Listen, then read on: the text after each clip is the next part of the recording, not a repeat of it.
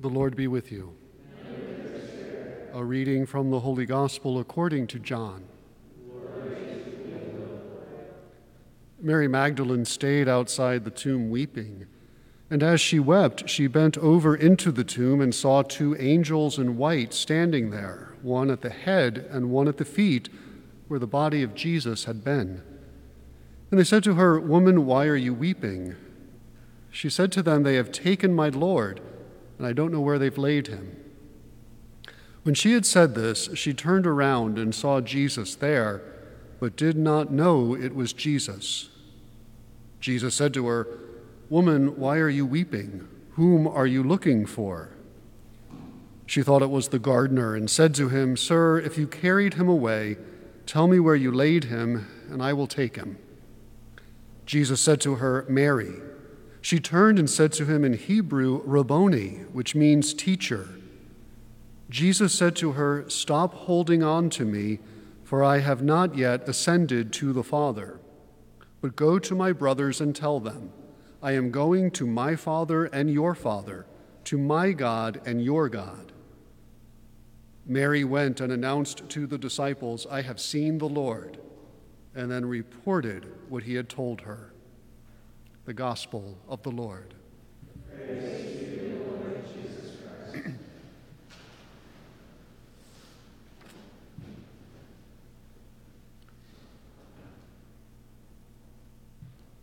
One of the roles of a Catholic institution is to help guide and lead people to truth with a capital T.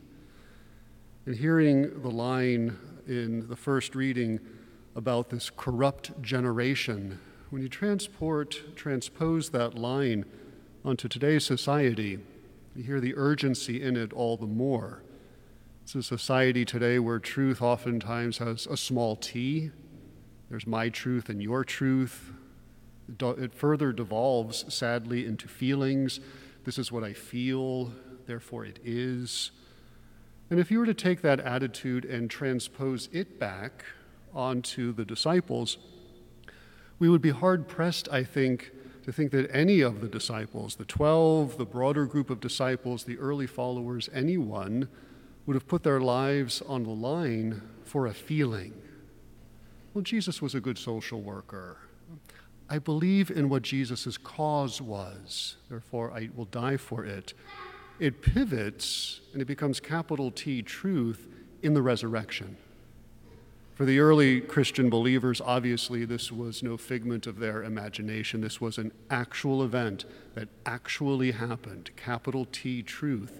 For them, it was a statement of fact. For we who were not there, it's a statement of belief. But for them who had eaten with Jesus and walked with him and witnessed and knew of him crucified, his resurrection was a reality. And that was the capital T truth on which they would eventually stake their lives. There are those even today who want to say it was a myth, but it was no myth. It was at a point in time. He was crucified under Pontius Pilate. We know who the Roman emperor was when Jesus was born, an actual person at an actual point in time who actually rose from the dead. And from that point forward, the early Christians, I dare say, have a little fun with it. At least the evangelists did when they would take certain words and turn them into statements of faith.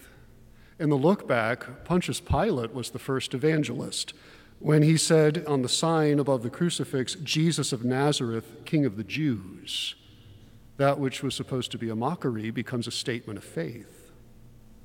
Or the use of the word evangelion the word evangelion was used whenever Caesar conquered a territory. The messenger would go riding ahead, he'd go riding back into town and say, Evangelion, good news, Caesar has won.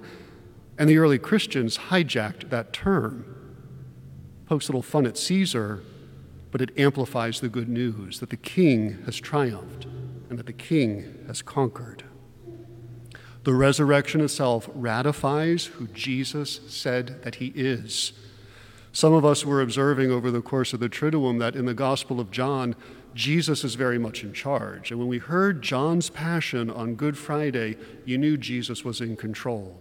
He was taking care of certain things before he was crucified, and it was very evident to the reader that he knew who he was and he knew what his mission was about. Capital T truth is rooted in God. The resurrection is a statement of faith, but a statement of truth. And it's a statement that God's love is more powerful than anything else, that God's love triumphs. It triumphs over sin, and it triumphs over death. So, as we go back to that line in the first reading, save yourselves from this corrupt generation, stay focused on the capital T truth. Stay focused on a belief in the resurrection, and stay focused on the belief that God's love conquers all things.